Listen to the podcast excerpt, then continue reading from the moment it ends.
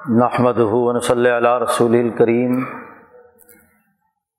اما بعد فعوذ باللہ من الشیطان الرجیم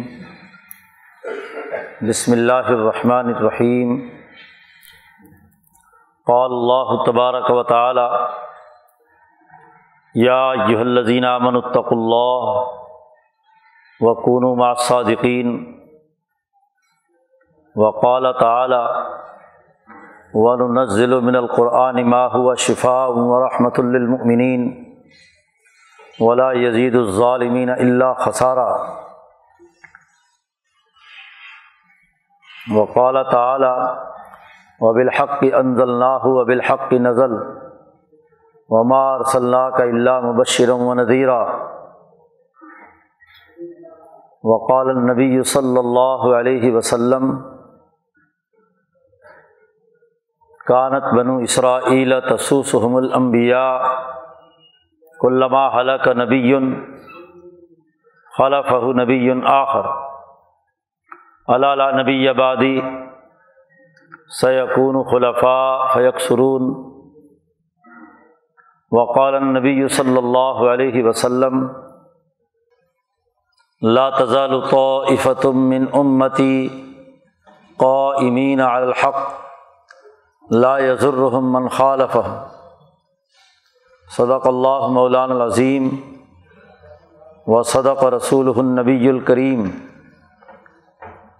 معزز دوستو، گزشتہ جمعے سے ہم دورہ تفسیر قرآن حکیم کے سلسلے کو لے کر چل رہے ہیں۔ کتاب مقدس قرآن حکیم کا فہم و شعور حاصل کرنا اس کی تعلیمات کی اساس پر اپنی انفرادی اور اجتماعی زندگی کی تعمیر و تشکیل کرنا یہ ایک مسلمان کا فریضہ ہے۔ مسلمان پر یہ ذمہ داری عائد ہوتی ہے کہ وہ اللہ تبارک و تعالیٰ کے اس حکم نامے کو پوری توجہ اور اہتمام کے ساتھ سنیں اور سمجھے۔ اور اس کے مطابق اپنی انفرادی اور اجتماعی زندگی کی تعمیر و تشکیل کرے۔ اس لیے کہ یہ کتاب مقدس قرآن حکیم وہ ہے جو انسانی دلوں کے امراض کا علاج ہے۔ انسانیت کے لیے رحمت ہے۔ اس پر یقین رکھنے والے اور ایمان رکھنے والے لوگ دنیا اور آخرت میں کامیاب ہے۔ تو کتاب مقدس قرآن حکیم سے شعوری تعلق، قلبی محبت، عقلی شعور کا پیدا ہونا، یہ انسانیت کی ترقی کے لیے ضروری اور ناگزیر ہے۔ کامیاب انسان وہی ہے جو اس کتاب مقدس قرآن حکیم سے سچا تعلق قائم کرتا ہے۔ اللہ پاک نے ارشاد فرمایا ہے کہ ہم نے یہ قرآن حکیم نازل کیا ہے۔ یہ انسانوں کے لیے شفا ہے۔ مومنین کے لیے رحمت انسانیت کے لیے شفا اور رحمت دو باتیں فرمائی ہیں۔ شفا کی ضرورت وہیں پیش آتی ہے۔ جہاں امراض موجود ہوں، بیماری ہو تو بیماریوں کا علاج ہے امراض کا علاج۔ ہے اب ہمارے امراض وہ ہیں جو ہماری روح اور جسم کے ساتھ چمٹے ہوئے ہیں۔ جسم ہے مصیبت زدہ اور روح ہے دکھ بھری۔ تو ان دونوں کے مسائل کے حل کرنے کے لیے شفا ہے قرآن حکیم۔ آج ہماری حالت یہ ہے کہ ہمارے جسم تکلیف میں ہے ہمارے گرد و پیش کا نظام ایسا ہے جس نے ہر آدمی کو مصیبت میں مبتلا کیا ہوا ہے۔ بد امنی ہے، قتل و غارت گری ہے، دہشت گردی ہے نا انصافی ہے، اذیت رسانی ہے۔ ایک دوسرے کے حقوق توڑنے کا عمل ہے۔ غلامی ہے، پستی ہے، بزدلی ہے، کمزوری ہے۔ تو ہمارے جسم کو بھی سینکڑوں امراض لاحق ہے ہر انسان کا جسم آج اذیت میں ہے۔ خاص طور پر مسلمان، وہ اپنے اپنے معاشروں میں، اپنے گھر میں بھی، اپنے بازار میں بھی، اپنے شہر میں بھی، اپنے محلے میں بھی، اپنے ملک میں بھی اور اس بڑی بھری پوری بین الاقوامی دنیا میں بھی یہ تنہا ہے۔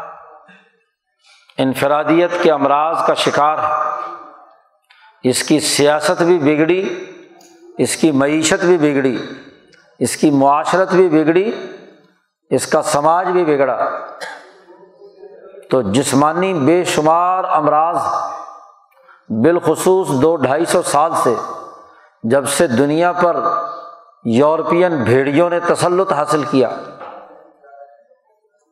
یاجوج ماجود کی طرح یورپ سے نکلے اور پورے ایشیا، افریقہ، آسٹریلیا اور امریکہ، جہاں جہاں یہ میاجوج موجود کی نسل پہنچی، وہاں وہاں کی انسانیت اذیت میں ہے۔ کتنے ہی لاکھوں انسان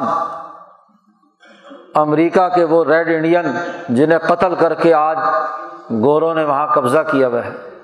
آسٹریلیا کی، وہاں کی مقامی نسلوں کو کتنا ہی تباہ و برباد کیا۔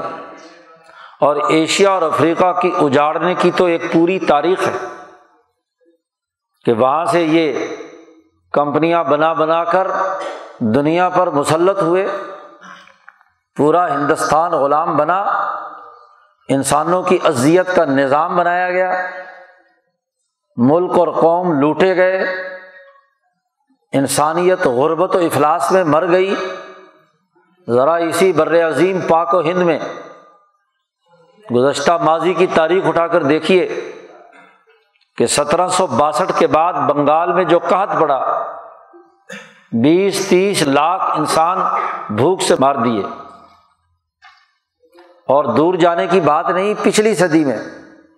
انیس سو اکتالیس، بیالیس سے لے کر چوالیس، پینتالیس تک بنگال میں قحط ڈالا گیا۔ اسی بنگال میں پھر بیس لاکھ آدمی مار دیے۔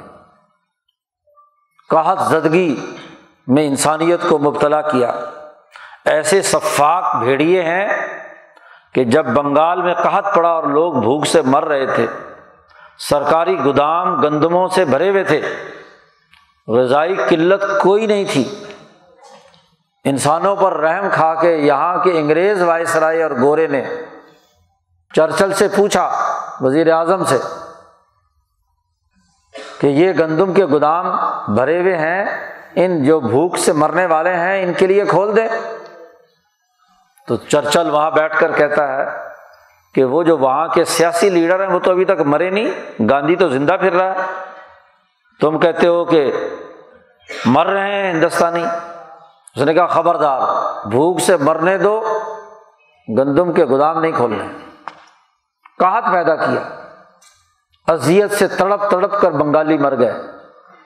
پچپن ہزار علماء دلی میں قتل کر دیے۔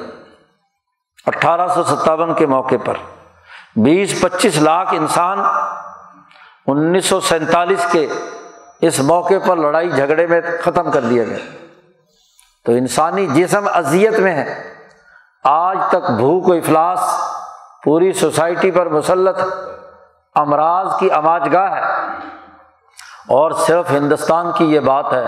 ذرا عربوں کی تاریخ اٹھا کر دیکھو۔ افریقہ کی تاریخ اٹھا کر دیکھو۔ ان ظالم بھیڑیوں نے انسانوں کے لیے جینا دو بھر کر دیا۔ انسانی جسم بھی تکلیف میں ہے۔ اور روح بھی بیمار ہے۔ انسانی روح اس کی دل و دماغ مجروح ہیں، زخمی ہیں، غم سے بھرے ہوئے ہیں۔ اور اس غلامی کے زمانے میں بد اخلاقیوں کی اماجگاہ بن گئے۔ حسد ہے کینا ہے بوز ہے، عداوت ہے، ظلم ہے، زیادتی ہے۔ عقل بگڑی کہ شعور ختم ہو گیا۔ قلب بگڑا کہ ارادے اور عزائم منفی ہو گئے۔ نفس بگڑا کہ لالچ اور ہرس پیدا ہو گیا۔ تو روح بھی خراب اور جسم بھی خراب۔ یہ ایسے چلتے پھرتے مریض ہیں کہ ان کی روح میں جھانکو تو یا بھیڑیے ہیں اور یا بزدل ہو کر پستی کی زندگی بسر کرنے پر مجبور ہونے والے گدے ہیں۔ امراض یکے بعد دیگرے اس نسل پر ایشیا، افریقہ پر اور بالخصوص مسلمانوں پر مسلط کیے گئے۔ آج بد اخلاقی کا عالم یہ ہو گیا کہ کل سوشل میڈیا پر ایک ویڈیو وائرل ہوئی، جدہ میں ایک قبرستان میں باپ کو دفن کرنے کے لیے بیٹے لائے۔ تو ابھی دفین پوری نہیں ہوئی کہ ان میں سے ایک لالچی اور حریث بیٹا تجوری کی چابی، جو باپ کی تجوری کی چابی تھی، لے کر بھاگ اٹھا۔ اور جیسے ہی بھاگ اٹھا تو باپ کو وہیں چھوڑ کر سارے بیٹے اس کے پیچھے۔ اور وہاں جوتم پزار ہو رہے ہیں، لڑ رہے ہیں ایک دوسرے کو۔ باپ پڑا ہے دفن ہونے کے لیے۔ اور بد اخلاقی کا عالم یہ ہے کہ اس دولت کی حوث کے پیچھے بیٹے ایک دوسرے سے سر پھٹبل ہو رہے اس سے بڑی پستی کیا ہوگی آج مسلمان ستاون ملک پستی کی حالت میں ہے۔ ان کا نہ کوئی سیاسی وقار ہے، نہ ان کی کوئی معاشی شناخت ہے، نہ ان کے سماج کا کوئی اعتبار اور وقار ہے۔ لیکن اپنی اس بیماری اور امراض کا علاج کرنے کی طرف توجہ نہیں ہے۔ غلامی اور پستی کی حالت کاری ہے۔ اسلام کے نام پر جماعتیں بناتے ہیں اور سر پھٹبل ہوتے ہیں۔ جماعتیں ہیں کہ لڑ رہی گروہ ہیں کہ ایک دوسرے پر جھپٹ رہے ہیں۔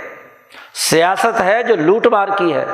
معیشت ہے تو ایک دوسرے کو نقصان پہنچانے کی۔ جھوٹ بولنے کی، کرپشن کرنے کی، لوٹ مار کرنے کی۔ تو کون سا مرض ہے جو لائق نہیں ہے؟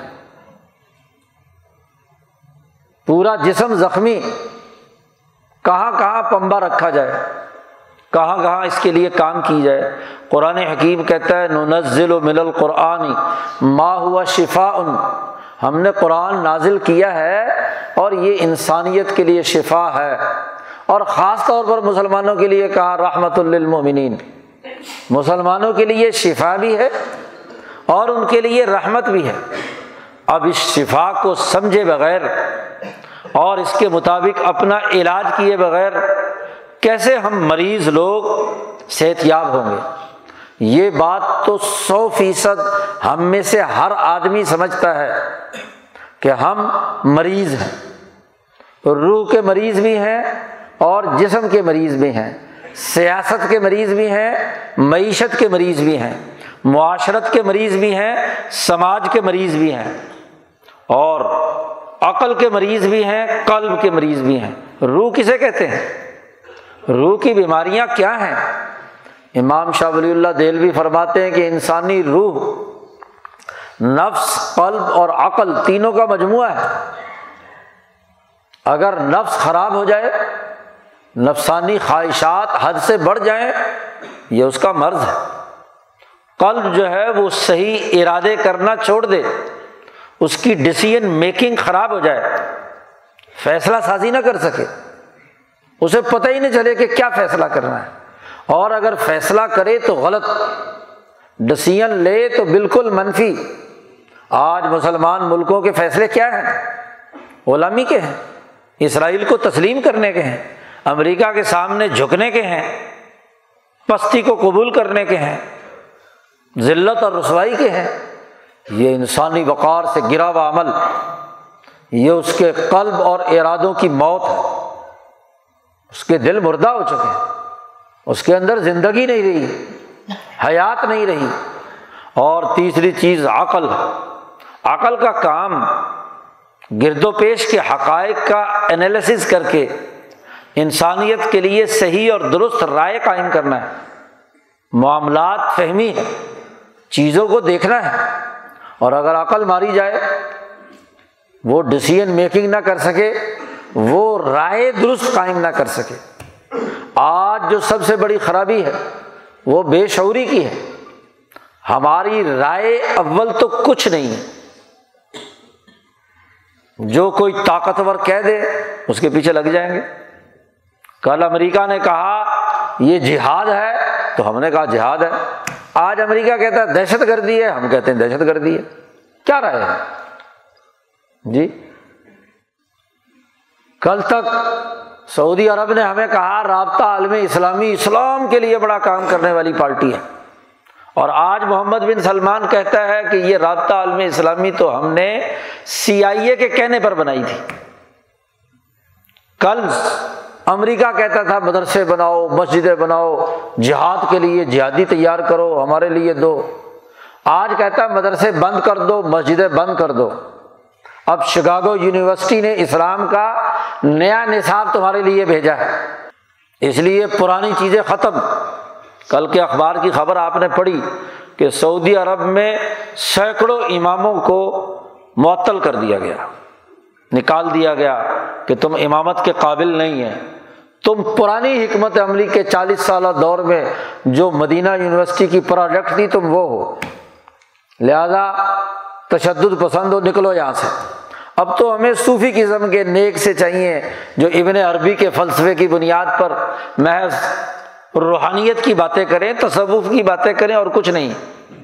باتیں کریں، حقیقی تصوف نام کو نہیں۔ تو ہماری اپنی رائے کیا ہے؟ ہمیں آئی ایم ایف کہتا ہے کہ یہ تمہارا بجٹ ہونا چاہیے۔ تو ہم کہتے ٹھیک ہے، ہونا چاہیے۔ ہماری اپنی رائے کیا ہے؟ کچھ نہیں۔ آپ کا جب سالانہ بجٹ بنتا ہے اور حکومت شعبوں سے، پاکستان کے شعبوں سے، حکومتی اداروں سے پوچھتی ہے کہ کتنا بجٹ ہونا چاہیے، تو ماشاء اللہ آپ کے محکمہ صحت، محکمہ تعلیم، محکمہ فلاں فلاں، یہ آئی ایم ایف کے نمائندوں سے پوچھتے ہیں ہاں جی این جی اوز کے سربراہوں سے پوچھتے ہیں کہ یار ہمارا کتنا بجٹ ہونا چاہیے؟ جی۔ اور انہوں نے پہلے سے تیاری کی ہوئی ہوتی ہے کہ کس کو کتنا دینا ہے، تو وہ ان کو پھر انجیکٹ کرتے ہیں کہ اتنا بجٹ مانگ لو۔ تو رائے کیا ہے؟ رائے سازی کی خرابی۔ اس نے تمہارے دلوں کے امراض کو بڑھا دیا، تمہاری عقلوں کو مار دیا۔ وہ ہمارے حضرت اقدس شاہ سعید احمد رائے پوری فرماتے تھے کہ یہ عجیب قوم ہے۔ نوائے وقت اور جنگ پڑھ کر جج بھی رائے قائم کرتا ہے۔ اور وہی اخبار پڑھ کے ایک موچی بھی رائے قائم کرتا ہے، ایک مزدور بھی رائے قائم کرتا ہے۔ تو کیا فرق ہے؟ ایک قانون دان اور جج میں اور ایک جاہل ان پڑھ ریڑھی چلانے والے میں؟ اس نے بھی جنگ پڑھ کے رائے قائم کی۔ اس نے آج دنیا اخبار ہو گیا، فلانا ہو گیا۔ اس نے بھی میڈیا دیکھ کر رائے قائم کی اور اس نے بھی دیکھی۔ تجزیہ کیا کیا؟ رائے کیا بنی؟ آج بے شعوری ہماری آرا پر، ہماری عقل پر مسلط، عقل مفلوج کر دی، شعور مفلوج کر دیا۔ حالانکہ یہی قرآن اس عقل کے لیے شفا ہے۔ اس کی رائے سازی کو درست بنانے کا شعور دیتا ہے۔ ایک آزاد، خود مختار جد وجہد آزادی قومی سسٹم کی تشکیل کی رائے بنانے کا راستہ یہی قرآن بیان کرتا ہے، یہی شعور دیتا ہے۔ قلب کی بزدلی ختم کرتا ہے جرت پیدا کرتا ہے، ہمت پیدا کرتا ہے۔ وہ بلال حبشی کو دیکھو، جس کے اندر جرت نہیں تھی، کالا کلوٹا غلام جب اسے غلام بنا کر یہاں لایا گیا عرب کے علاقے میں، اور غلام رہا۔ تو پستی کے ساتھ صلح کر لی، ذلت کو قبول کر لیا، اپنی آزادی سلب کرا لی، اپنے رائے ختم کر دی، مفلوج بنا دی۔ لیکن اسی بلال نے جب قرآن پڑھا، اقرا بسم ربی کلدی خلق، اس میں یہ اعلان پڑا کہ کل ان انسان الطغا خبردار کوئی انسان کسی دوسرے انسان کو غلام نہیں بنا سکتا، تاغوت نہیں ہو سکتا۔ سرکشی نہیں کر سکتا۔ تو بلال کا حوصلہ بلند ہو گیا۔ اس کی عقل بڑھ گئی۔ اس کا شعور بڑھ گیا۔ اس کی رائے درست ہو گئی۔ اور جب رائے درست ہوئی اور اس نے اپنی آزاد مرضی سے کلمہ پڑھا، لا الہ الا اللہ، محمد الرسول اللہ اپنی آزاد مرضی سے کلمہ پڑھا، محمد الرسول اللہ تو رائے ایسی پختہ ہوئی کہ اب اس کا آقا امیہ ابن خلف اس کو مارتا ہے، ابو جہل پٹائی کرتا ہے تبتے ریت پر ڈالتا ہے اور اسے کہتا ہے، تم غلام ہو کر، کالے ہو کر ہمارے مقابلے میں ایک نئی رائے قائم کرتے ہو، ہماری مرضی کے بغیر۔ تمہیں تو وہ رائے قائم کرنی چاہیے جو میں کہتا ہوں۔ یہ وہی جملہ جو فرعون نے کہا اری کم ماں ارا۔ جو میں دیکھتا ہوں، تم بھی وہی رائے قائم کرو۔ جی ہر ظالم سامراجی تاغوتی نظام یہی چاہتا ہے کہ جو رائے حکمران کی ہو، جو رائے اسٹیبلشمنٹ کی ہو، جو رائے طاقتور لوگوں کی ہو، جو رائے سامراجی قوتوں کی ہو، لوگ وہی رائے اپنائیں۔ میڈیا بھی اسی لیے، اور تمام ذرائع وسائل بھی اسی لیے، تعلیم بھی اسی لیے کہ جو رائے طاقتور لوگوں کی ہے، غریب وہی رائے رکھے۔ مجبور ہے بیچارہ۔ لیکن جب بلال پر اتنا تشدد کرنے کے باوجود بھی بلال نے کہا، کیسے ہو سکتا ہے؟ میری رائے ہے۔ میں نے کلمہ پڑھا ہے۔ دنیا ادھر سے ادھر ہو سکتی ہے۔ میری کھال ادھیڑی جا سکتی ہے۔ مجھے اذیتیں دی جا سکتی ہیں۔ میں اپنی رائے سے منحرف نہیں ہوگا۔ یہ آج کل ہاں جی لبرلزم کے نام پر آزادی رائے کی کہانیاں سنانے والے امریکی اور برطانوی ایجنٹ لبرلزم کے نام پر یہاں فحاشی اور یعنی پھیلانے والے لبرٹی کے نام پر قوموں کو غلام بنانے والے، یہ کیا جانے کہ رائے، آزادی رائے کیا ہوتا ہے؟ یہ آزادی رائے ہے۔ یہ آزادی رائے ہے۔ کہ عمر فاروق جیسا جلیل القدر دبدبے اور روب والا حکمران، جس کے روب اور دبدبے سے دور دراز کے کیسر و کسرا کے حکمران لرزتے تھے۔ وہ عمر فاروق خطبہ جمعہ دینے کے لیے آتے ہیں۔ تو ایک عام آدمی کھڑا ہوتا ہے کہ تمہارا خطبہ نہیں سنیں گے۔ تمہارا خطبہ نہیں سنیں گے۔ کیوں نہیں سنیں گے؟ جواب دو کہ تمہارے جسم پر دو کپڑے کیوں ہیں؟ یہ چادریں آئی تھی، سب کو ایک ایک دی۔ تمہارے جسم پر دو چادریں، کیوں؟ تم نے کوئی ہمارے قومی مال میں اور خزانے میں نا انصافی تو نہیں کی؟ اس کا جواب دو اور پھر تقریر کرو تو ہم تمہارا خطبہ سنیں گے۔ حضرت عمر فاروق رضی اللہ تعالیٰ نے اپنے بیٹے کو کہتے ہیں، عبداللہ ابن عمر کو، اٹھو، جواب دو۔ انہوں نے کہا، ابا جان کے پاس ایک ہی سوٹ ہے۔ کپڑوں کا جوڑا ہے وہ دھو کر ڈالا تھا۔ دھوپ نہیں نکلی، خشک نہیں تھا، گیلا تھا۔ تو جمعہ تو پڑھانا تھا۔ تو ایک چادر ان کی اپنی ہے اور ایک چادر میں نے ادھار دیا جمعہ پڑھانے کے لیے۔ تاکہ کپڑے سوکھ جائیں تو اس وقت تک استعمال کر لیں۔ یہ چادر وہ ہے جو بیت المال سے میرے حصے میں آئی ہے۔ اب وہ کہتا ہے کہ ٹھیک ہے۔ فیصلہ صحیح ہو گیا، اب آپ خطبہ دیں۔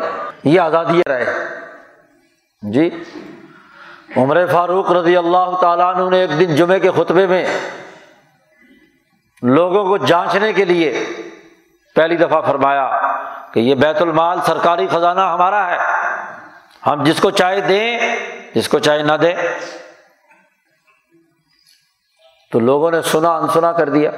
دوسری دفعہ پھر فرمایا پھر نہیں کوئی بولا۔ اور تیسری دفعہ جب فرمایا تو لوگ اٹھ کھڑے ہوئے۔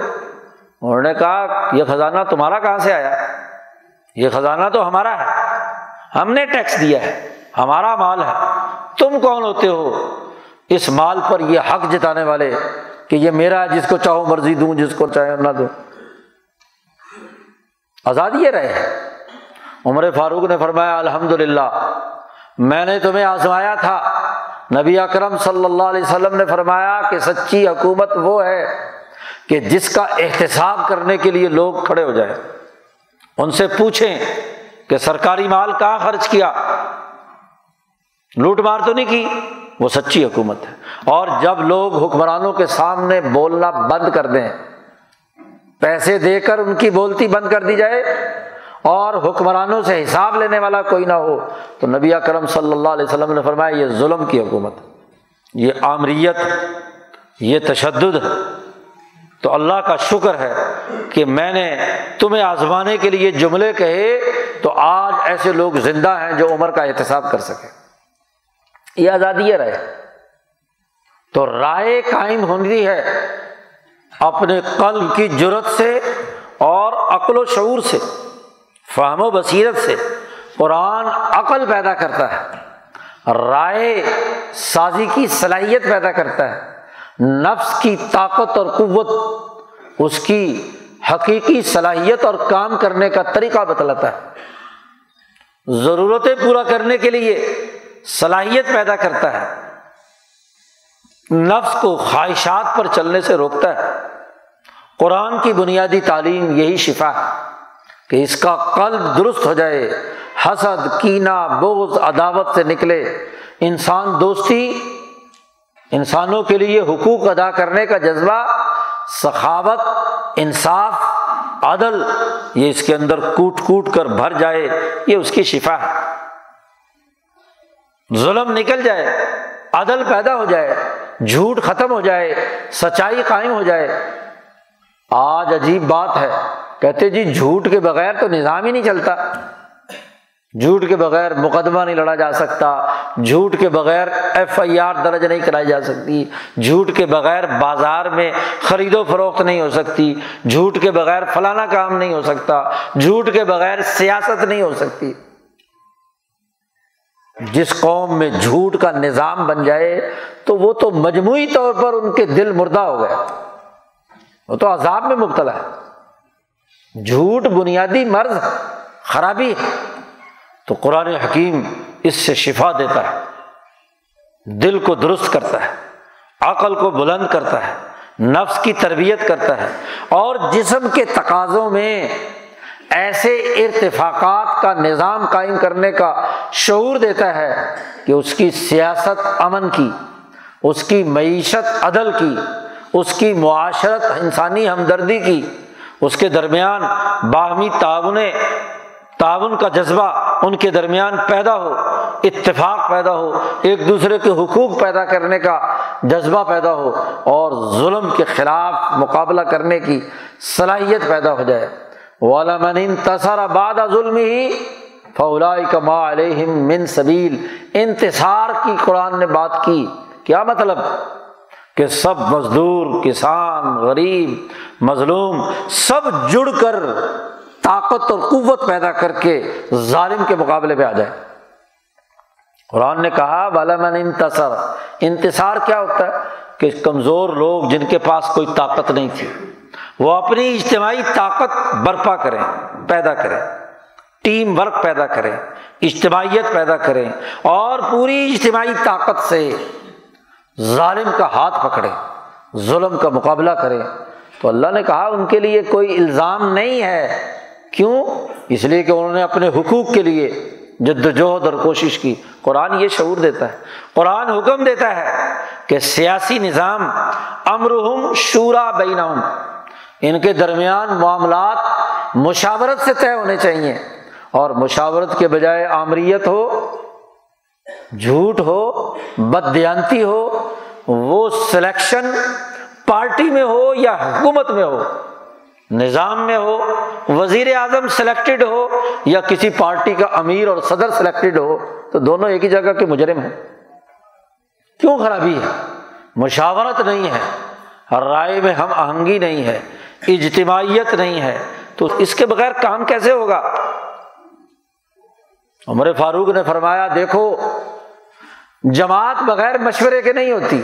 اور جماعت کے بغیر حکومت نہیں ہوتی۔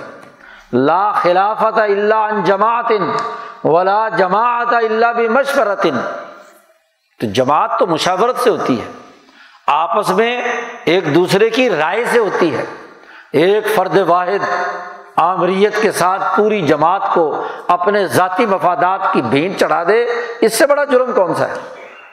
قرآن حکیم وہ شعور دیتا ہے جس سے اجتماعیت پیدا ہو۔ تنظیم پیدا ہو، اجتماعی طاقت وجود میں آئے تو شفا ہے۔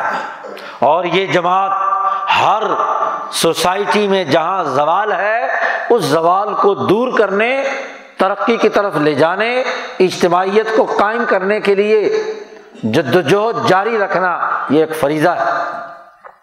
آج اس زوال کے زمانے میں دل اتنے مریض کر دیے۔ عقلیں اتنی معاوف کر دی کہ انفرادیت کا بھوت ہر آدمی کے دماغ پر مسلط کر دیا۔ اس کو کہہ دیا گیا کہ تم انفرادی طور پر اچھے ہو جاؤ۔ یہاں کا سامراجی نظام تعلیم جو لارڈ میکالے نے مسلط کیا، تعلیمی پالیسیاں وہ ہر فرد کو اپنی ذاتی ترقی کا راستہ دکھاتا ہے کہ تم نمبر لے کر زیادہ بڑی ڈگری لے لو۔ زیادہ بڑے عہدیدار بن جاؤ، زیادہ ملازمت کرنے والے بن جاؤ، زیادہ مفادات اٹھانے والے بن جاؤ، تم اپنی ترقی کی فکر کرو، چاہے کسی کو کونی مار کے پیچھے ہٹانا پڑے، دوسرے کا حق سلب کرنا پڑے، رشوت دے کر آگے بڑھنا پڑے، دوسروں مظلوموں اور مزدوروں کے حقوق سلب کرنے پڑے، تم اپنے مفاد کی طرف دیکھو۔ یہ وہ سرمایہ دارانہ ذہنیت ہے جو ہماری سوسائٹی پر مسلط ہوگی۔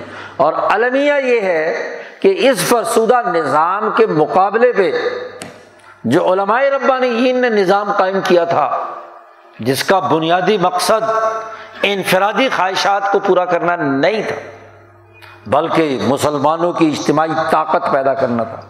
ایسی جماعت بنانا تھا جو اجتماعی ترقی کے لیے کردار ادا کرے، ملک اور قوم کی آزادی کے لیے قربانیاں دے۔ آج مذہبی طبقہ ہمارے مدارس، ہماری اجتماعیتیں، ہماری مذہبی جماعتیں انفرادیت کا شاہکار بن گئی ہر آدمی ہاں جی مذہبی طور پر بھی انفرادی طور پہ جنت میں پہنچنا چاہتا ہے کہ تو اپنی نیکی کر، تو اپنی جنت کما، تجھے دوسرے سے کیا غرض؟ اس کی اجتماعیت کو پارا پارا کر دیا۔ نام جماعت ہے، لیکن انفرادی مفادات کا گروہ ہے۔ جماعت ہوتی ہے تو وہ مشورے کی بنیاد پر اپنا اجتماعی نظام قائم کرتی ہے۔ مشاورتی عمل ہوتا ہے، جمہوریت ہوتی ہے، آپس میں ایک دوسرے کے احترام ہوتا ہے، اس کی احساس پر اجتماعی طاقت بنتی ہے۔ اور وہ جماعت سامراج کے خلاف ہوتی ہے، ظالم کے خلاف ہوتی ہے، انسان دشمنوں کے خلاف ہوتی ہے۔ انسان دوستی کے لیے کردار ادا کرتی ہے۔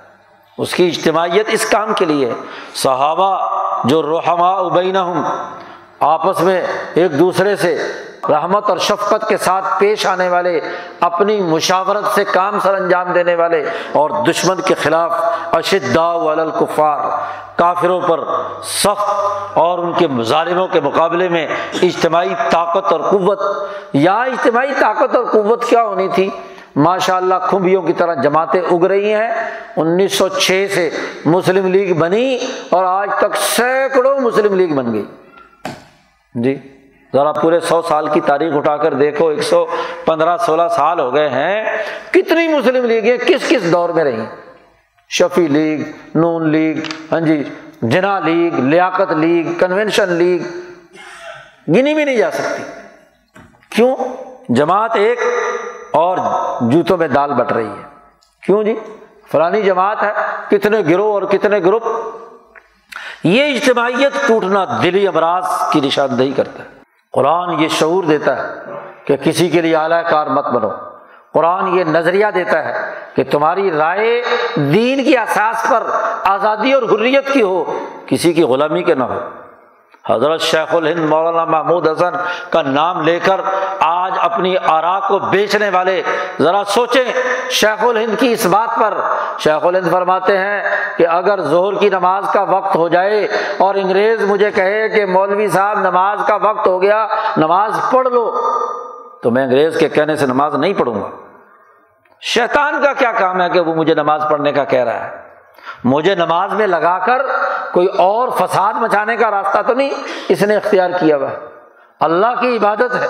میں عقل و شعور اور فہم و بصیرت کے ساتھ اللہ کے فریضوں کو خود ادا کروں گا۔ اگر نبی اکرم صلی اللہ علیہ وسلم غزبۂ خندق میں چار نمازیں قضا کریں، دشمن کے مقابلے اور جنگ کی حکمت عملی میں، دین کی غلبے کے لیے تو یہ نماز اگر آگے پیچھے ہو بھی گئی، بڑا وقت ہے زور کا۔ انگریز کے کہنے سے کیوں نماز پڑھو؟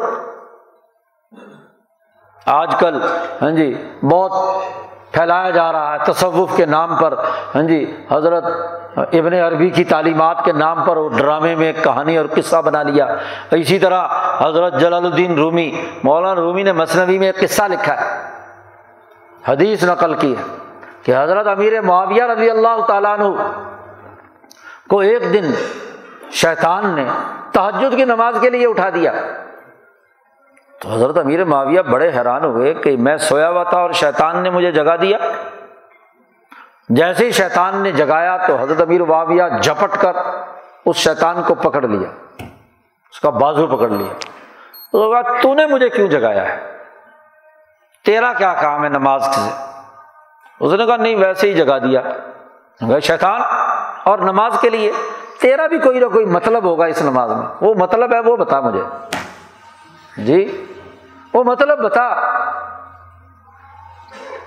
ورنہ تو تجھے میں اس دمش کی جامع مسجد کے ستون سے باندھ دوں اور لوگ دن میں تیرا تماشا دیکھیں گے۔ تو جب رسے چھڑانے کی کوشش کرے گا۔ اس نے کہا جی بات یہ ہے کہ کل آپ کی تحجد کی نماز قضا ہو گئی تھی۔ تو اس قضا کے نماز سے آپ اللہ کے سامنے اتنے روئے، اتنے گڑ گڑائے اتنی معافیا مانگی کہ تحجد پڑھنے سے آپ کے اتنے درجے بلند نہیں ہوئے جتنے معافی مانگنے سے ہوئے۔ تو میں نے سوچا کہ اگر آج بھی یہ تحجد کی نماز قضا ہو گئی تو پھر کہیں ان کے درجے بلند نہ ہو جائیں۔ تو میں نے کہا چلو تھوڑے درجے ہی صحیح نماز تو پڑھ لے تو شیطان کا یہ کام۔ جی؟ اور یہ کوئی انوکھی بات نہیں ہے۔ یہ نبی اکرم صلی اللہ علیہ وسلم کے ساتھ بھی ہوا۔ بخاری میں روایت ہے۔ نبی اکرم صلی اللہ علیہ وسلم تحجد کی نماز پڑھ رہے تھے۔ تو ایک شیطان افرید قسم کا جن نبی اکرم صلی اللہ علیہ وسلم کو نماز میں خراب کرنے کے لیے، پریشان کرنے کے لیے آ گیا۔ اس نے حرکتیں شرکتیں کرنے کی کوشش کی۔ حضور صلی اللہ علیہ وسلم نے اسے پکڑ لیا۔ جن تھا، پکڑ لیا۔ اور پکڑ کر کہا کہ تجھے کیا ہے؟ ستون کے ساتھ باندھ دوں گا۔ جی باہر لوگ تماشا دیکھیں گے۔ میری نماز خراب کرنے کے لیے آیا ہے۔ تو پھر حضور صلی اللہ علیہ وسلم فرماتے ہیں، مجھے اپنے بھائی سلیمان علیہ السلام کی بات یاد آ گئی کہ سلیمان علیہ السلام نے کہا تھا کہ اے اللہ، مجھے ایسی بادشاہی دینا کہ لا یم بغیل احدم بادی ایسا ملک دینا کہ میرے بعد کسی کو بھی یہ حکمرانی اور بادشاہت ظاہری طور پر نہ ملے۔ تو حضرت نبی اکرم صلی اللہ علیہ وسلم فرماتے ہیں کہ میں نے اس وجہ سے اسے بار ستون سے نہیں باندھا کہ پھر کہیں سلیمان کی جو حکمرانی ہے، اس کے بعد لوگ کہیں گے کہ جنوں کو پکڑنے کا کام تو حضور صلی اللہ علیہ وسلم بھی کر لیتے۔ تو میں نے اسے چھوڑ دیا۔ ایک اور قصہ بھی نبی اکرم صلی اللہ علیہ وسلم نے فرمایا۔ نیک لوگوں کے لیے یہ قصہ سننا بڑا ضروری ہے۔ امام بخاری رحمۃ اللہ علیہ روایت کرتے ہیں۔ بخاری شریف کی روایت کہ ایک دفعہ غزوات میں سے مال آیا اور وہ مسجد نبوی کے صحن میں ڈھیر لگ گیا۔ شام کے وقت پہنچا۔ ابھی تقسیم نہیں کیا جا سکتا تھا۔ ہاں جی تو اس کی حفاظت کے لیے کوئی زکوٰۃ وغیرہ کے مال تھا۔ اس کے لیے حضرت ابو حریر رضی اللہ تعالیٰ عنہ سے حضور نے فرمایا کہ اس کی ذرا نگرانی کرنا۔ ساری رات اس کی حفاظت کرنا، دیکھنا کوئی آ کر اس میں سے مال نہ لے جائے۔ حضرت ابو حریرا فرماتے ہیں کہ رات کا وقت ہوا تو صبح تین چار بجے کے قریب ایک آدمی آ گیا۔ بیچارہ نہیں کمزور ہاں جی اس نے اس مال میں سے مال اٹھانے کی کوشش کی تو میں نے اسے پکڑ لیا۔ تو وہ رونے پیٹنے لگا، میرے بچے بھوک سے مر رہے ہیں، میں مر رہا ہوں، ایسا ہے، ویسا ہے۔ بڑا اس نے ڈرامہ شرامہ کیا۔ تو حضرت ابو حرار رضی اللہ تعالیٰ انہوں نے ترس کھاتے ہوئے اس کو تھوڑے سے اس میں سے پیسے کہ چل جا، تو اپنے بیوی بچوں کا اور ہاں جی ان کی ضرورت پوری کر۔ اب چھوڑ دیا۔ صبح اٹھے اور حضور صلی اللہ علیہ وسلم نے ابو حرارا سے پوچھا کہ رات تیرے قیدی کا کیا حال ہوا؟ حالانکہ ابھی ابو نے کوئی رپورٹ تو دی نہیں تھی۔ تیرے قیدی کا رات معاملہ کیا ہوا؟ تو ابو نے کہا، یا رسول اللہ، وہ بڑا غریب تھا، بڑا مسکین تھا، بڑے اس کی ضرورت تھی۔ ہاں جی اس لیے میں نے اس کو رہا بھی کر دیا اور اس کو پیسے بھی تھوڑے سے دے دیے۔ نبی کرم صلی اللہ علیہ وسلم نے فرمایا، وہ جھوٹا ہے۔ اور دیکھنا، آج رات پھر آئے گا۔ نگرانی کرنا، چوکس رہنا۔ اگلی رات گزری۔ تو پھر وہ شیطان آ گیا۔ اسی طرح رونا پیٹنا شروع کر دیا۔ مال نکالنا چاہتا تھا۔ حضرت ابو حلالہ کو پھر ترس آ گیا۔ حالانکہ دن میں حضور نے فرمایا بھی کہ آج وہ پھر چور آئے گا اور جھوٹا آدمی ہے۔ جھوٹے کے چکر میں مت پڑنا۔ لیکن اس نے ایسی اپنی بپتا سنائی، ڈرامہ کیا ووٹ مانگنے کے لیے۔ آج کل تمہارے پاس ایسے ڈرامے کرتے ہیں، ایسے روتے ہیں، پیٹتے ہیں۔ کہ جی ان کا چارہ اور گزارا نہیں ہوگا۔ وہ بیچارے کیا یہ سارے سڑکوں کے اوپر ہاں جی بھیک مانگنے والا مافیا ایسے ڈرامے کرے گا، ایسی چیختی ہوئی آوازیں نکالے گا کہ آدمی پاگل ہو جائے گا۔ کہ جی بڑا غریب ہے، کمزور ہے، پیسے نکالو اور اس کو دے دو۔ تو حضرت صلی اللہ علیہ وسلم پہلے کہہ چکے ہیں، لیکن اس کے باوجود اتنا رویا دھویا کہ حضرت ابو حرارا کو پھر اس پر ترس آ گیا اور انہوں نے کہا، لے بھی، یہ مال لے لے۔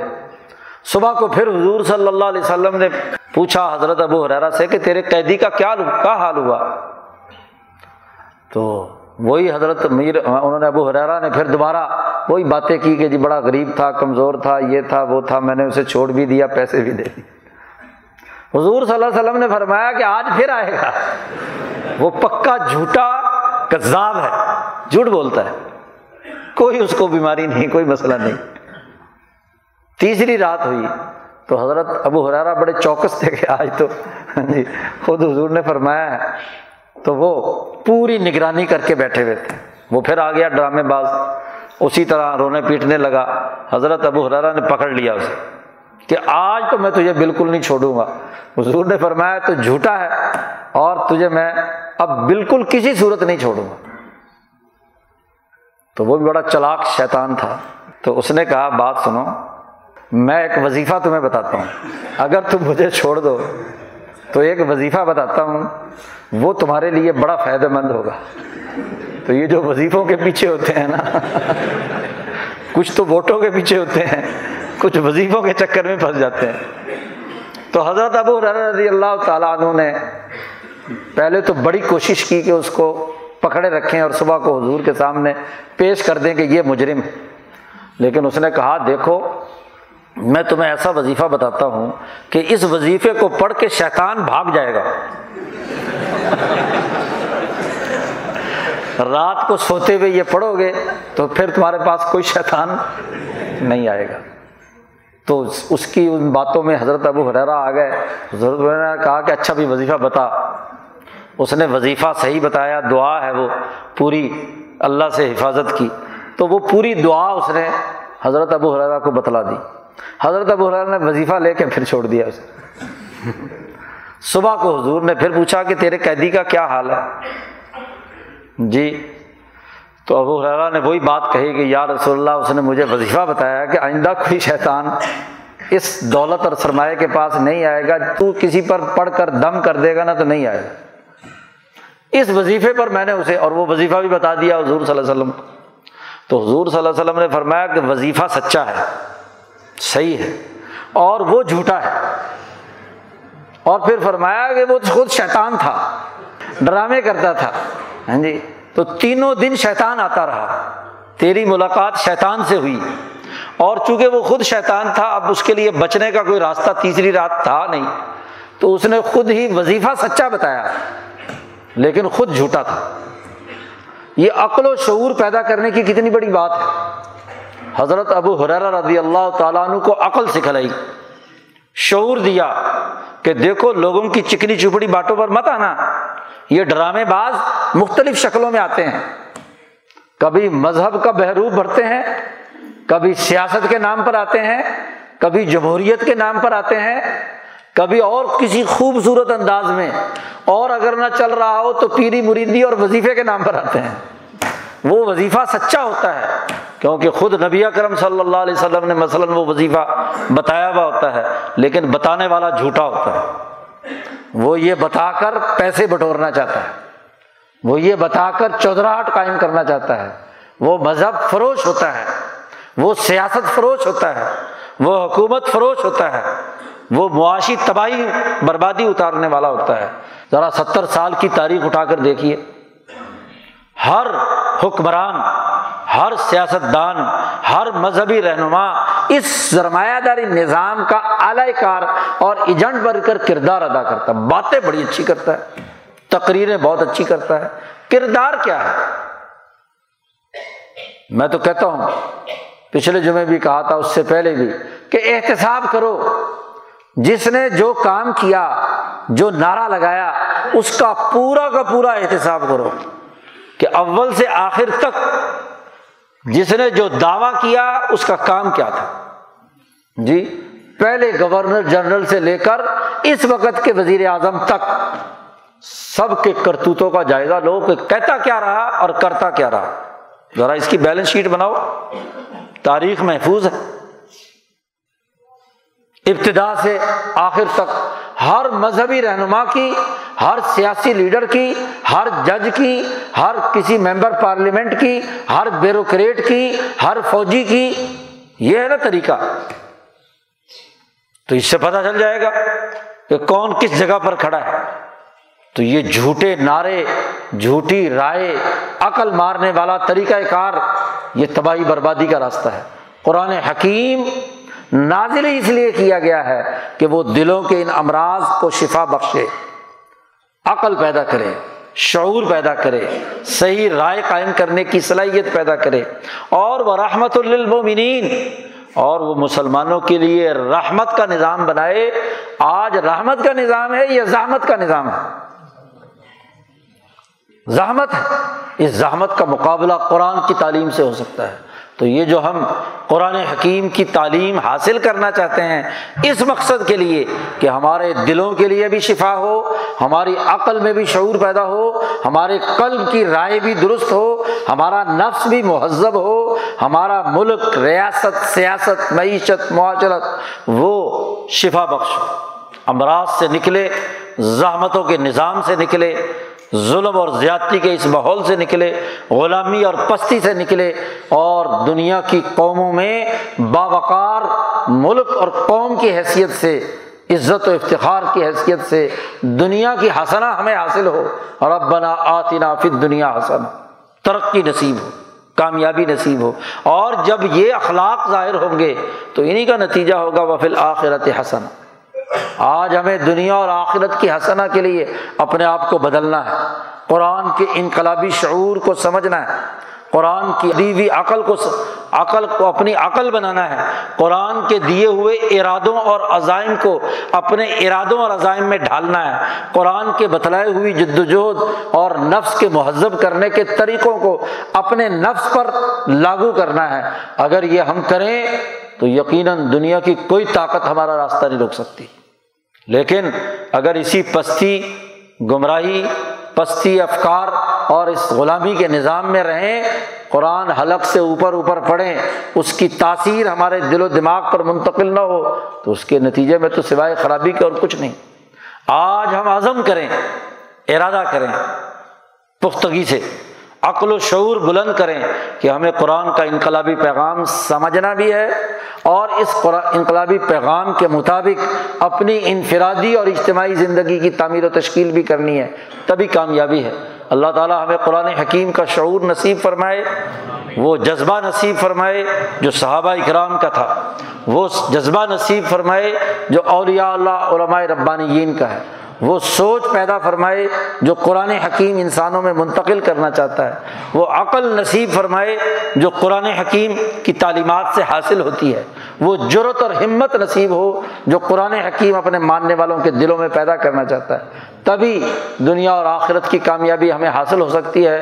اللہ تعالیٰ ہماری اس جد وجہد اور کوشش کو قبول فرمائے، ہمیں دنیا اور آخرت کی بھلائی نصیب فرمائے۔ وہ آخر الداوانہ الحمد للہ رب العالمین۔